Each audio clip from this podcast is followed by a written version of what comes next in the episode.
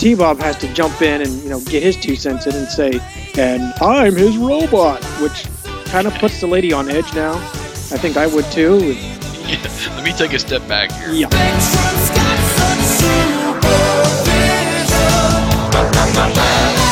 The sound effects in this episode just plain sucked. I'm not entirely sure what Backlash really does. So And then number two, why did he not use his brakes?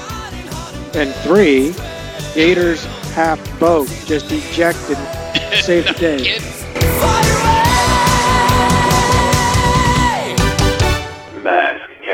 Select the mask agents best suited for this mission. Jason G, DJ, movie writer, 80s guru, vehicle code name Frontier.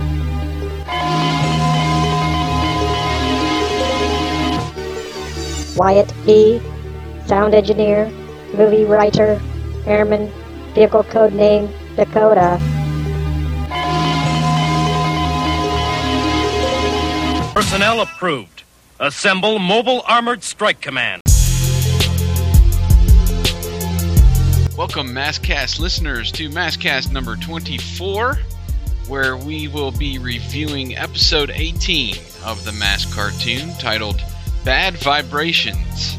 And in this episode, Venom threatens to blow up buildings in Hong Kong with a sonic weapon. I am your host, Jason, as always, and I'm joined by my co host, the Bigfoot to my gravedigger, Wyatt. How are you tonight? That's a pretty good analogy, but you know what? I remember the old days when it was Bigfoot and Barefoot, Yes, I do too. And I still Ford remember. versus Chevy. Yeah, and I still remember one clip. It's the Barefoot actually going into the like a nearby beach or something, and they have like five tires on each uh, axle, right? Each hub. Yes, Thing- and he's on the water. Right, and he's floating around. I thought that was the coolest thing ever when I saw that. But then I I remember that. Yeah, I haven't seen it since, and I haven't YouTubed it, but I still, that's like ingrained in my mind. So Bigfoot was huge for the longest time in the 80s, It- and it uh, was. he used to do all those stunts. Remember the one where he jumped over the airplane? Oh yeah, I mean, that was like a major. It was like you know the way they do now with New Year's Eve and those crazy stunts where they're jumping over lakes and stuff and snowmobiles and motorcycles. But yeah, they. I mean, I remember they built that up and then they. Uh, and then Bigfoot had that huge jump over the plane. right. And I remember seeing it. I was uh, stationed there near its home, near uh, St. Louis, Missouri, and uh, I remember passing it frequently. And I'd see the Uh-huh. big Bigfoot. They had the huge, huge tires, like not the regular monster truck tires. They had the big, huge rims. I swear they were like double the size. It, it was it was way cool. I still have my Bigfoot board game. Ooh. Uh, I don't know if you remember us playing it, but uh, Oh. I break it out every once in a while with the boys, and uh, it was pretty fun. It came with four little plastic kind of Bigfoots and these little cards, and on one side of the card it had a very nice sports car, and then you flipped the card over, and it was all wrecked, and you used them throughout the game. You know, most of the time it was just using the little Bigfoots as a toy. Right. Still have that. So, and obviously we are pretty big monster truck fans still to this day. We play uh, play Monster Jam. I've actually been to a couple events with the boys in the last few years, so still a good time. Oh, yes. And speaking of good times, I wanted to promote my website. Uh, it's actually a slight combined effort with uh, Jason and I, but mostly mine, and that is clearfieldcounty.com. Uh, Yes. This is Jason and I's home county. Um, I've been away in the military for almost 18 years, and I am still dreadfully homesick.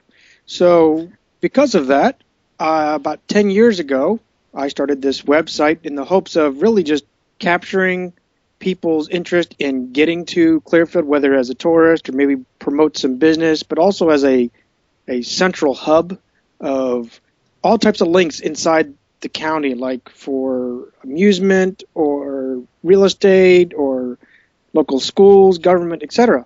So I just wanted to promote it because it's been on the internet for 10 years and it's really been a great time having it evolve into from what looked like a little bulletin board thing into a almost news like format, which is what uh, Jason helped me with here about a year or so ago. Wow, it's been that long since we updated it. it's been that long. Uh, no, well, let me just say that um, it's come a long way. You've you've put a lot of time, your heart into into the site for our hometown of uh, Clearfield, Pennsylvania, and uh, a lot of people have come to I think appreciate it more. We're on Facebook now and Twitter, and I think we've got what four thousand people out of our small little town there that are uh, that have liked the, the Facebook page for it. I mean, you've got uh, news feeds, you've got traffic cams. I mean, this is a great resourceful site for our little area back home, and uh, it would be fun for it to have some people just check it out at uh, clearfield-county.com, and you can see why it's handiwork when he's not working on the Mask script or at work. yeah. But um, yeah, just one Congratulations more. Congratulations on 10 years. Yeah, thank you. And just one minor plug with it is we, Jason and I, have been lifelong friends. And if you listen to any of our MASKasts, especially the initial one, Meet the Writers, if you want to know more about us, uh, you almost just have to go to our website and you can really pick out where we're from uh, and see what our home area kind of rural life was like and still is in some ways. Um, yeah. But nonetheless, uh, we love it. I know I would love to go back to it. Uh, don't know about Jason, but uh, we enjoy coming back time to time and um, just a quaint little county. I miss it. Yep, it is a nice area. It was it was a really great area to grow up in, um, especially in the '80s. I guess you would say it was kind of rural and not very not very large. I don't know what the population is now, but um, it was just a great area to grow up in. We had lot, lots of good memories there. Lots so of good memories. nice to nice to keep those uh, keep it alive. In other words, right. so well, good job with that, and uh, let's go ahead and uh, roll on. What do you say? That's right. Let's start the MASKast.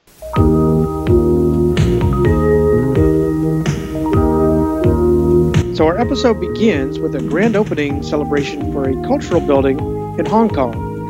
And they are thanking Matt for his generous contributions, like always, in uh, helping him build this cultural building.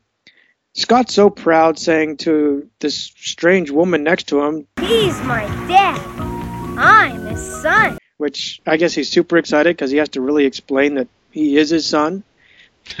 but anyway, then T Bob has to jump in and, you know, get his two cents in and say, and I'm his robot, which kind of puts the lady on edge now. I think I would too.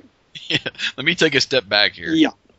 Uh, so as they're preparing to cut the ribbon, Matt whispers that he'd like to like his son to join in the ribbon cutting ceremony, and you know he's actually surprised and almost a little apprehensive to jump up. But then Alex and T Bob encourage him to go and be a part of it. Yeah, that was a neat little scene there because it's almost like Scott is kind of growing up, you know, and Matt isn't including him more in his business ventures.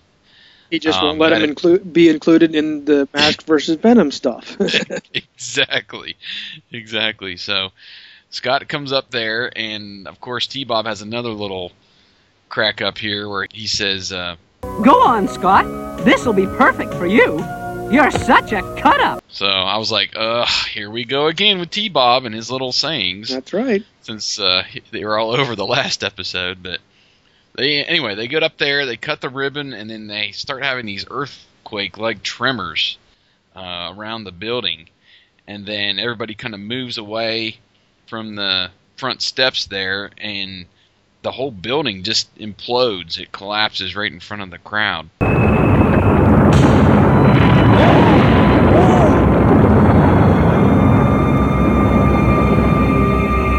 And then you hear this warning announcement. Attention, everyone! That will teach you to take land from motherless children.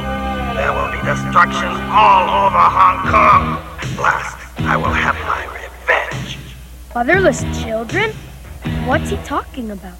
An old abandoned orphanage was demolished to make way for this building. So it was like, uh, who's this guy? Because it did not sound like mayhem. Right. So it, it kind of leaves that there's, I think he leaves it off that there's more to come. And uh, the mayor-like person of the city there says that used to be an old orphanage there that was demolished to build this huge skyscraper. Then we cut to Alex. He's kind of in the rubble, um, and he finds this boulder that he kind of, I think Matt is it Matt that taps on it, and Yeah. he says uh, it's like hollow inside. So Alex has his handy dandy uh, sonar scanner. He goes up there and uh, zaps the rock and says that whatever was inside is now melted. And uh, they end up taking the boulder uh, back to Rhino. And Alex gets out his uh, diamond drill bit on his drill to uh, cut into the boulder. Right. And T Bob is commenting on how sharp this drill is. Alex's drill sure is powerful. It should be. It has a diamond tip. A diamond tip. He, he must really love his tool. Uh, yeah. That's one one of your roll the eye moments there. Yeah, And a little bling on your uh, power tools That's it. there. So then Alex finishes up with the drilling and has Matt carefully fill the rock with wax to create a mold of what was inside. They wait a moment for the wax to harden and then they crack it open. This is when they discover it was an electronic device and Alex hopes that the computer will figure it out. Well, before the computer figures it out, Matt like jumps in and says, Whatever it is, we've got to move fast. Scan the personnel files for the masked agents best suited for this mission. So now we have Gloria come up with Shark, but did you catch the little tiny blurp mistake when the call up? Well, we'll- and we'll get into this later, but um, yeah, the sound effects in this episode just plain sucked to Oh, me. it wasn't even that. Uh, for a split moment, you saw Bruce's call up on the screen. Oh, and then no, it I didn't see that. And then Dusty with Gator comes on scene. So now we got Gloria and Dusty along with Shark and Gator, respectively. And we finally get to see our transport plane take off.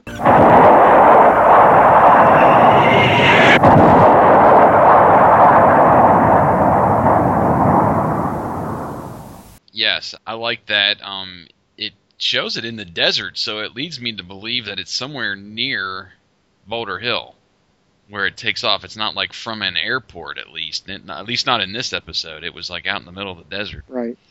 Um, but it was neat to see that. I, yeah, this whole call up was it was a normal one, which we didn't get last week. You know, it was in sequential where they showed the pictures on the screen and then they cut to the person doing their little spiel and then you know go to the next person. But it had the odd sound effects and their even the wristwatch alarms were different. And that just bugged the crap out of me.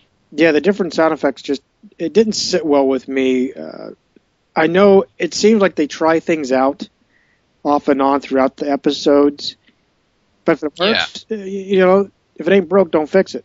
That's what I'm that's kind of my point here is you know we've had these same kind of sound effects for 17 episodes pretty much and now they're changing stuff.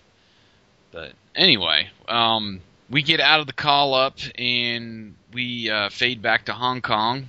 The team meets I guess in the hotel. Matt says The crime database revealed that top secret plans for a frequency resonator bomb were stolen six months ago from a Swiss research center. And then Alex goes on to explain to Gloria that this uh, bomb uses structure's own vibrations to destroy it. For example, soldiers can destroy a bridge by marching across it at just the right beat. And then Matt goes on to say that there was no trace of who is behind the, the theft of this bomb. So could it be Venom or who could it be? Right, and that, that's what I liked about this episode is that they actually left it open to and and didn't push Venom right Yeah. right off the bat. You know, you think they they always suspect Venom, but they didn't really push it this time. Yes, that's very true.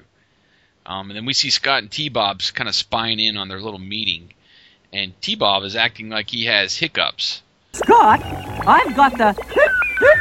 Alex, then we cut back to him, and he's got this portable like seismograph. He says that should help, you know, trying to detect um, this bomb or any you know early warning signs. And then it starts going off, I guess, because of T Bob's hiccups in the next room, and they walk over there and they discover Scott and T Bob are there, and of course Matt gives them the old. Sorry, Scott. But if you're looking for adventure, you'll have to settle for some sightseeing.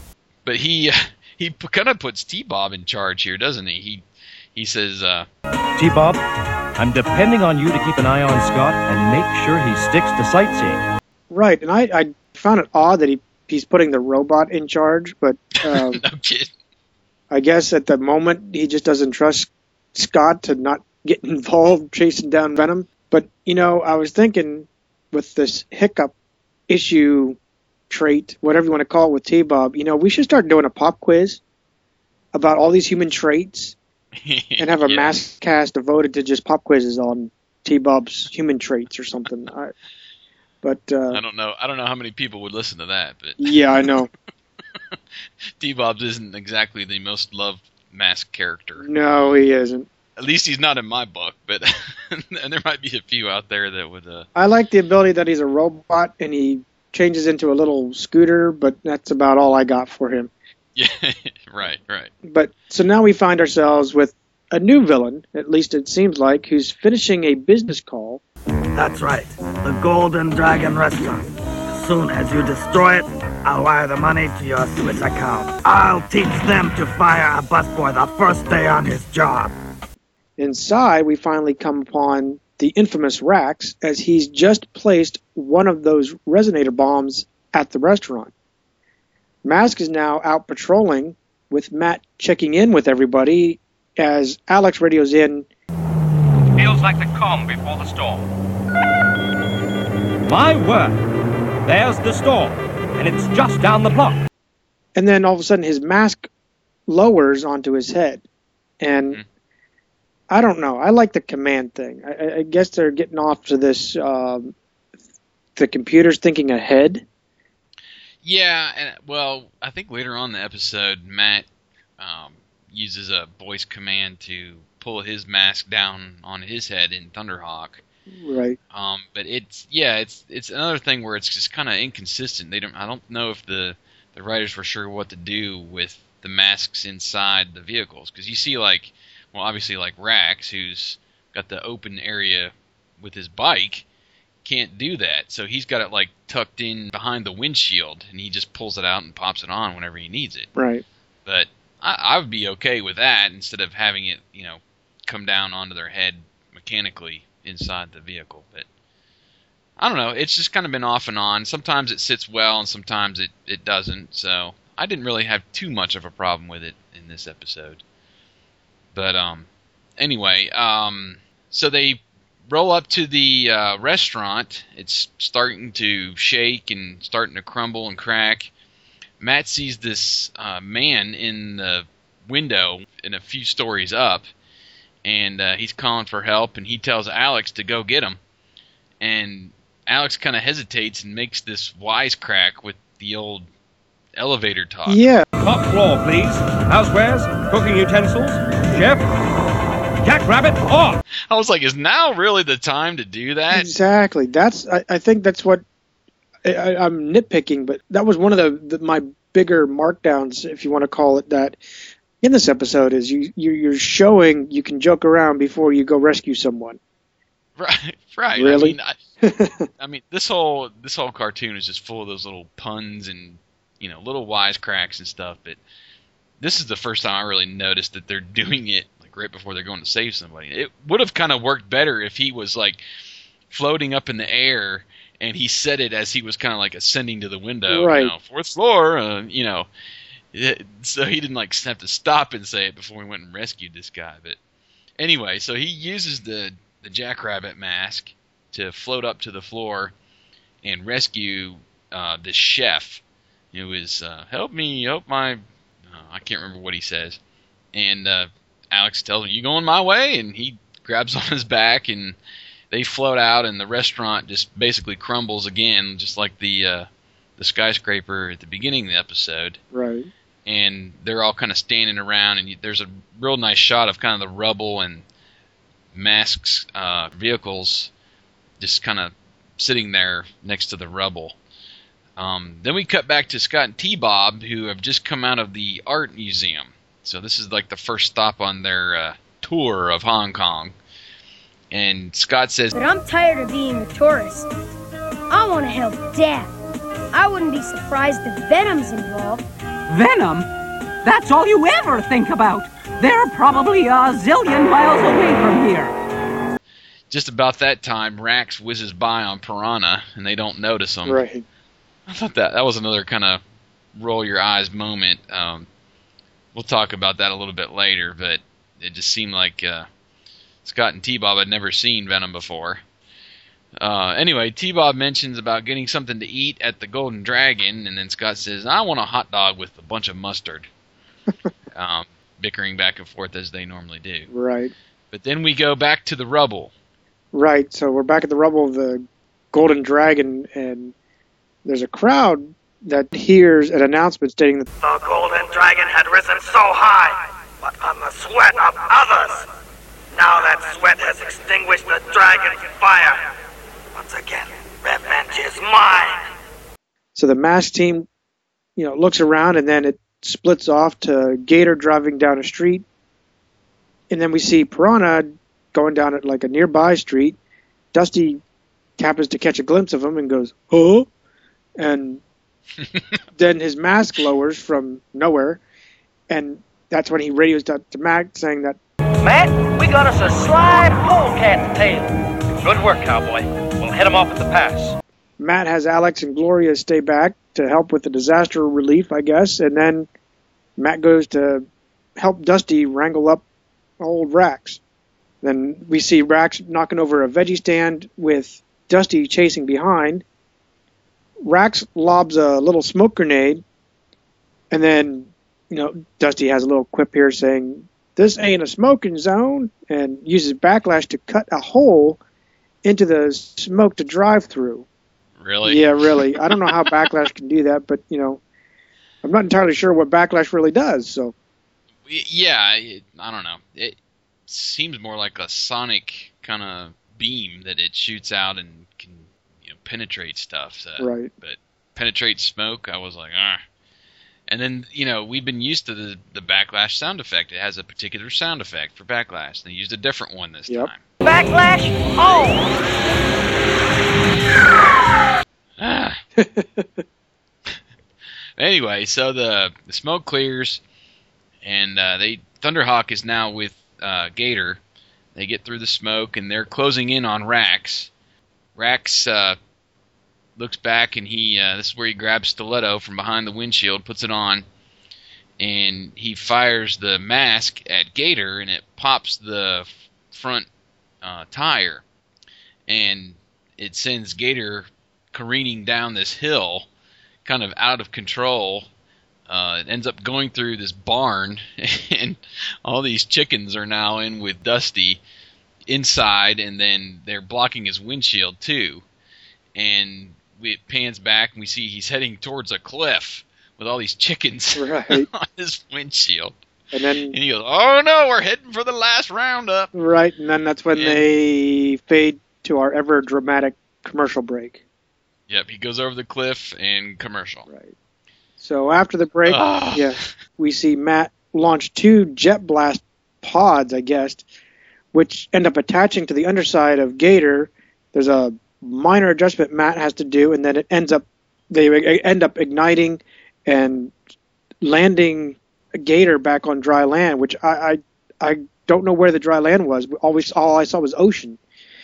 Yes, I had two points right here. Number one, where did the ground come from? Because we see him going over the cliff and there's nothing but ocean there. Right. And then number two, why did he not use his brakes?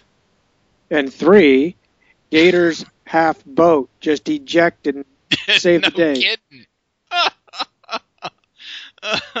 But oh my god, three there was three three backlashes there at that uh, that whole scene. Right. Good grief. So anyway, you know, Dusty thanks Matt, but he jokingly remarks that the chicken, which has been in his lap this entire duration, But I got a feeling from now on this chicken's gonna be laying nothing but scrambled eggs. Ha ha ha. So we're back at Scott and T Bob, and they're looking at going somewhere else, and finally come to a conclusion to go to uh, the Hong Kong Zoo. Well, they walk up to a overpass, and while they're standing on it, Scott informs him that it's off in the distance, and he has to explain where and where, and it's way off the distance across a bridge, and state that. And then T Bob comments that nothing gets past you as Jackhammer rolls underneath the underpass. yeah, Scott. I Oh, don't think man. Scott's qualified to join Mask just yet. Yeah, well, not according to this episode at least. No. So we've forgotten what Jackhammer looks like and Piranha. Yeah, Or really. at least, or at least we're not paying attention. Um. Anyway, so we go back to Rhino's command center, and Gloria says, So far, all we know is some nut is out for revenge. Think it's mayhem? Maybe. I'm hoping good old reliable Alex will come up with a confirmation. Alex has a good lead by cross-referencing the records of the orphans who stayed at the orphanage that were that was destroyed by the for the building of the uh, the new skyscraper with the Golden Dragon employees. I thought this was really good. This was clever. Right. Um, way to kind of narrow down some leads. Uh, the computer identifies Mr. Julian Fong, who is a rich construction company owner. Um, it- there was another kind of weird pause here. I mean, they bring his picture up on the screen and then it like goes to black. Yeah, I noticed that. Um, and then it, there's like a long pause there where Gloria and Dusty are like open mouthed, you know, like this is like some huge surprise to see this guy.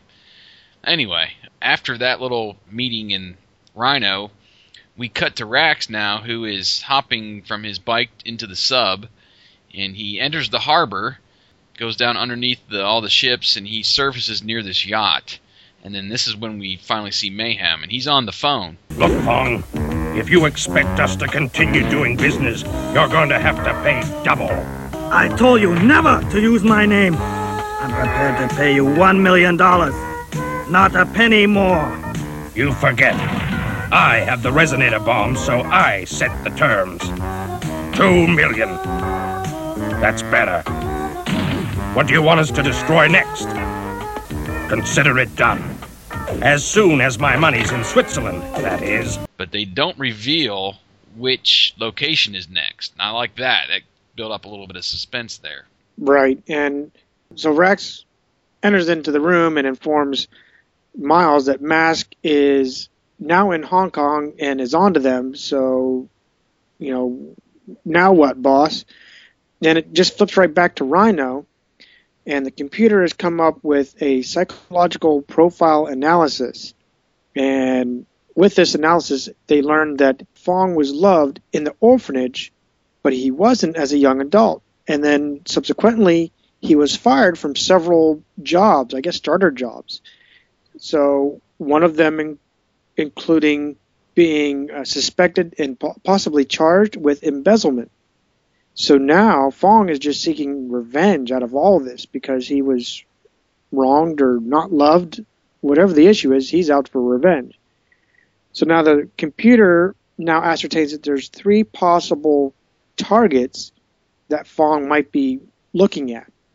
The team ends up splitting up and covering these three sites with Matt kind of overseeing everything from the sky.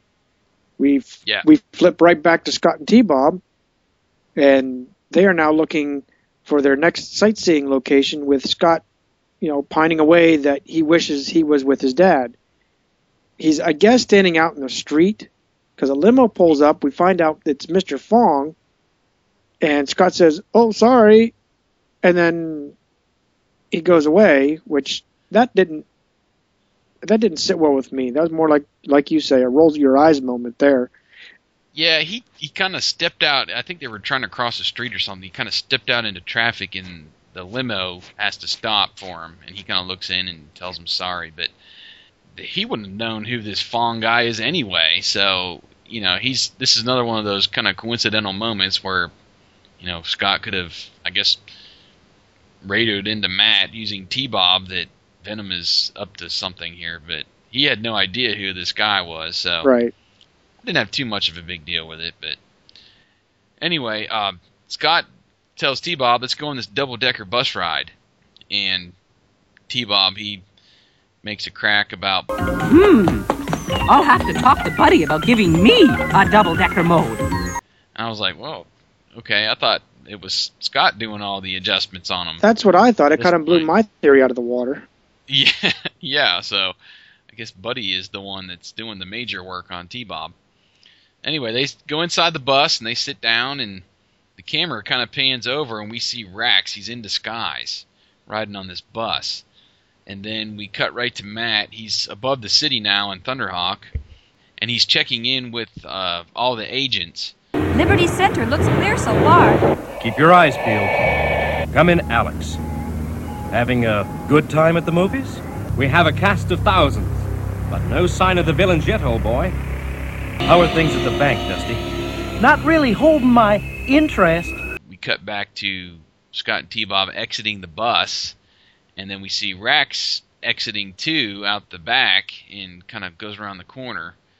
And Scott and T-Bob kind of, oh, this is uh, Liberty Center. Let's uh, let's go in here and see what's going on. And uh, Gloria is out patrolling, and she spots them, and she radios to Matt. Scott, trouble, Matt. Scott and T-Bob just went into Liberty Center. I'm going in to get them out, just in case there's trouble. Alex, Dusty, maintain positions. I'm heading for Liberty Center. So, Gloria enters the building and she's searching around for Scott and T-Bob. And then we see Rax planting this bomb on top of the elevator.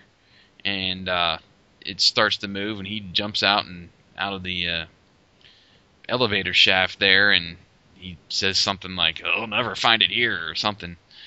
And uh, Scott and T-Bob then they head up this escalator to the ice cream shop, and Gloria sees them on the floor above, and she takes the elevator to get up to Scott and T-Bob, and that's when the vibrations start. Right, and it's as Scott is actually salivating over the tubs of ice cream we yeah. see all the, the tremors start. So T Bob asks, Huh? Ooh, what's going on? All I know is that I didn't order an ice cream shake. Haha. And, you know, Gloria exits the elevator. She's advising Matt of the situation, and she now has her mask. This whole time she was, like, carrying along her mask. So that kind of blows that her cover right there to me. Uh, yeah.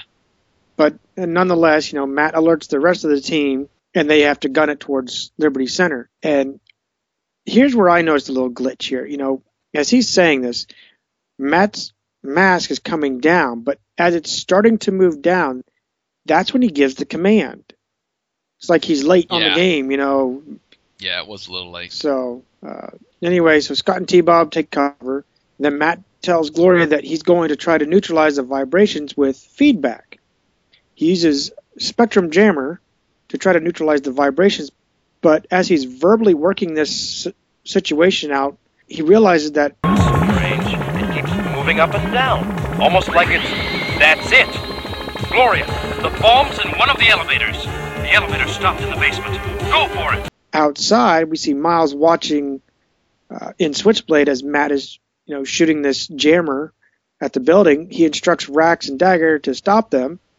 Gloria now just can't find this bomb, but Matt like argues with her that hey, keep searching. It's there. I see it. It's there. It has to be. And then uh, so Rax and Dagger finally get on the scene.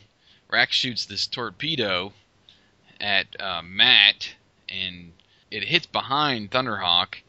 And finally, Dusty shows up to give Matt some support, and he uses backlash again to kind of make this blast right beside both Jackhammer and Piranha, and it causes them to kind of tip over and crash. Now, one thing I did notice here, again, with the sound effects, the sound effects for the weapons on the vehicles that sounded more like real like machine guns and not the laser, you know, sound effects they had been using basically this whole time. Um, so that that was kind of oddball to me. But anyway, so after the vehicles tip over and crash, we see Rax and Dagger running away, and Miles he's up high. He sees them running, and Those bumbling fools! I'll have to deal with this myself. so he uh, shoots at Thunderhawk, and then Alex finally gets into action. He comes in and he shoots the blast from the Rhino cannons, and it hits the Switchblade rotors, and it kind of knocks him off kilter there. And Mayhem radios to Venom. Rax, Dagger, meet me back at the harbor. We delayed them long enough. I was like, okay, well, they don't have any vehicles. They're running. It's Right. going to take them a while to get back to the harbor. Anyway, so uh, after Switchblade has kind of suffered the effects of this blast of the rotors, he converts to jet mode. And as he's taking off, he says it's too late to stop that resonator bomb inside the building. So Matt radios to Gloria. We're back inside. And Gloria still has no luck finding it. And then she finally realizes that it may be on top of the elevator. Um, so she looks up, she uses Aura to open the little elevator access door in the ceiling. Wait a minute. I know where it is. Aura, on. Matt, I found it. And I was like, really? She needs to use the mask for that? Exactly. Are you lazy, woman? Come on. But what was even more impressive is that she pulled a Superman, and she like Yeah, flies she's like- out. But you know, I'm like, oh, really? They don't really show her like bending down to jump up to uh, to grab the the elevator ceiling. She just kind of floats up and Right. grabs it. So, but she ends Oh, up finding the bomb and turns it off. Thank God it only had a little push button. You know how convenient. I know. This is like, uh, well, does it come with uh, auto door locks and heated seats on this bomb? right. It's not like the good Push old. button start. You know, you would think it'd be suspenseful, like good old MacGyver. You know, that you have three stupid switches. You have to Three wires to cut. yeah, Yeah, three wires to cut, or a mercury switch. You can't move the thing too fast. Uh, just a convenient push button. That's all we need. Yeah. So, uh, as the emergency subsides, Scott and T Bob end up reuniting with Matt, and you know T Bob is now covered in ice cream. Uh, Scott kind of quips that he looks delicious, and Yeah. then we fade out to an to an office building. I guess it's the hotel building. With, Yeah, I think it was the hotel. with Matt finishing a call in which the authorities have captured Julian Fong, but of course, old Venom has slithered away. Because you didn't go after me, you dummy. I know. Did you notice, like, when they cut back to the hotel, it looks like Matt has black hair. I saw that. That was a big glitch. I don't, I don't know if they were trying to, like, show him in the shadows or something of the room, but I was like, who's this guy talking like Matt? And then they show him again. I was like, oh, it is Matt. Right. I had to, like, go back and. Oh, Matt, uh, Matt, Matt had a little bin life crisis and he broke out the hair dye to, to get rid of some gray. But anyway, So anyway, we get you know Gloria asks how T Bob got so clean from all the ice cream. Scott's kind of in pain. It seems like he has a little painful tone. He says, "Don't ask." Then T Bob insists, so Scott reveals that Well, I couldn't bear to see all that ice cream go to waste, so I. Mm, ate it. um, didn't want to waste it. exactly. So the group gets a laugh, and we cut to our PSA. Right, and uh, this time Scott is soldering. Um, he's giving T-Bob a new circuit something. I couldn't make out exactly what he said, but it's just like this little board Right. that he was soldering. And I was like, well, I guess we're back to our theory where Scott is doing some work on T-Bob. Right, and this is But, where I uh, kind of suspect, after seeing this, I kind of suspect that Buddy might be the mechanic on T Bob, but Scott is like the electronic technician. Yeah. I don't know. Could be. Anyway, uh, he leaves his soldering iron on, and it starts a fire. The smoke alarm goes off, and Scott grabs the fire extinguisher and starts to put it out and says It was a good thing Dad installed that smoke detector. it could have been a real disaster. And then T Bob makes a crack. He always has a disaster when fixing T-Bob. This was just kind of a lame PSA. Uh, it's a good thing they installed the smoke detector. Okay. Um, I would have thought they could have said something about, you know, why, you know, you got to be careful what you're doing, you know, put the soldering iron away, or how to use a fire extinguisher in the event, you know, call 911 if you got a fire. Nothing. So, yeah. Uh, what did you rate this episode as? Well, I gave this one a three, um, the same as last week, and I was almost teetering on two. But my, anyway, here's here's the good things I pulled out of it. I like that it was more than just Venom as the bad guys. You know, just typically, uh, what's Venom up to this time? But they used this uh, new character to kind of take a break from the mystical part and Venom is their motivation this time is more just for the money, maybe to just fund the organization and all their costs and stuff. So I thought that was a good, you know, break from the norm. Um, and you know, it seems like the last few episodes has been nothing but you know the legend and mystical kind of part of the whole cartoon, which is not necessarily a bad thing, but it was a nice break. Um, and there was good drama at the end inside with Scott and T Bob still in the building. The building is collapsing. They can't find the bomb. Um, so there was some good drama there. The bad, well, um, the sound effects just bugged the crap out of me. The wristwatch alarms, the mask computer, the vehicle guns, even the mask uh, themselves, the sound effects were just not what have they have been consistently since the beginning.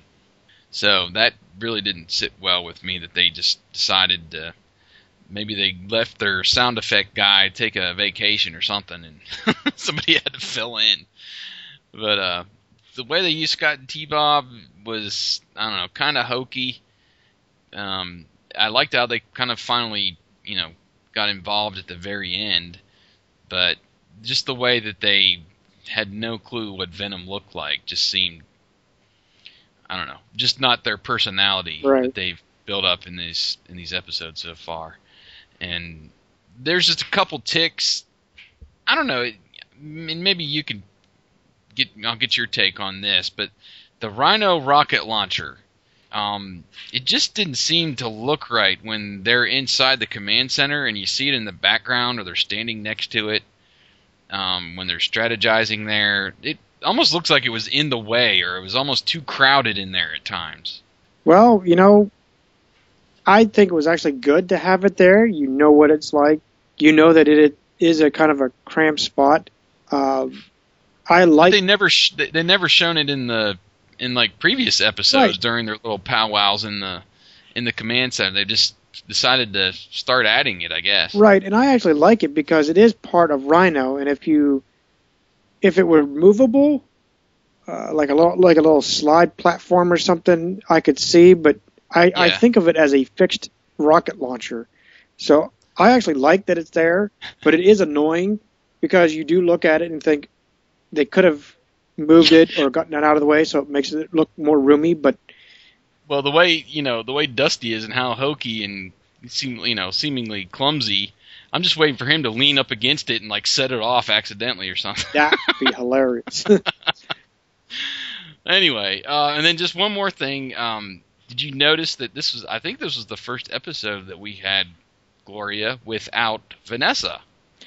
So it was kind of weird just having one without the other. Right, I did notice that. I didn't think too much into it, but I did find it a little odd. Usually, usually when um, they have Gloria, they have Vanessa. So So what was your rating? uh, I was hovering on a 3.5 to 4, but as I'm reviewing this with you, uh, I got to come down. I, I think a 3 is probably about par for it. Like you, I liked the episode. I liked that we suspected it might be someone else other than Venom causing all this, and we might be battling another enemy. I actually liked the kind of aero aerobatics that Switchblade had. You know, was slightly dramatic, not overly, but the slight dramatic of, you know, is Switchblade ever going to pull up after being nicked and even in jet mode? Is he going to pull out of this? He ends up, of course, flying out of there, but it was still I liked that. I thought T Bob and Scott were used way too much. Um, I agree. I see what they were doing and how they used them, but I think they were still used way too much. Uh, we talked about the PSA; it didn't seem as much of a PSA as it could have been. We talked about it, I wasn't a fan of the casual joking in an emergency when you're trying to rescue someone. Uh, yeah, yeah. Maybe I'm being too critical, but you know, you're you're you're promoting public service announcements. You at least should be kind of sort of aware yeah. of what you're promoting in the cartoon too. It was just wisecrack overkill. Right. Did you notice how when they're meeting in Rhino and then they say, "Okay, let's go, team." So Alex jumps out of Rhino, but in the scene where they're he's parked outside uh, the movie theater, he's sitting in Rhino. So uh, I didn't notice that. Did he like jump out to take a quick pee break and jump back in? What? I, so um, the different sound effects were kind of a bigger thing with me. Yeah, uh, I, I that um, Matt's dark hair, that little bit. I think they just forgot to you know color in color it in, color it yeah, in. right. I, I, guess is what the mistake was. Because I thought that you know I'm like you I had to pause and go. So there's another Matt. Oh oh oh! They just forgot to draw the yellow in. Um, so yeah, I was really teetering on it, but the more I'm looking at this, I I did put it on the poll as a four. Uh, I wish I could change it because I, I think three is probably the best. Because I was even teetering 3.5, and I thought, oh, I'll pull a Jason and round it up. I, no rounding for me in this. Episode. No, I, I can't do it. Did you catch any similarities at all? To the script, no. I I really was trying to, and I didn't. So, what did you pull anything out? Very, very vaguely stuff like the desert setting for the transport plane. That's a very vague because we really don't know where this transport plane is housed. I would kind of assume that it's hangared at Boulder Hill, but it could be some defunct airstrip somewhere else.